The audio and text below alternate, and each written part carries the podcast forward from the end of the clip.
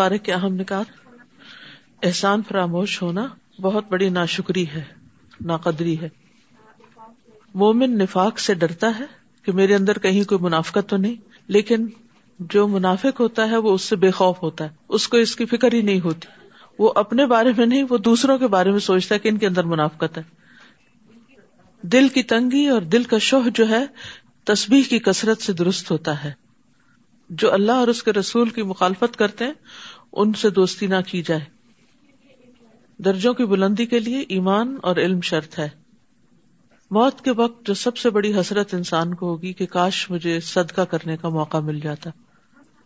منافقت کا علاج ذکر ہے، کیونکہ منافق اللہ کا ذکر بہت کم کرتے ہیں۔ تصویر تمام مخلوق کے رزق کی کنجی ہے۔ اللہ نے اپنے علم کے ساتھ بندوں کو گھیرا ہوا ہے۔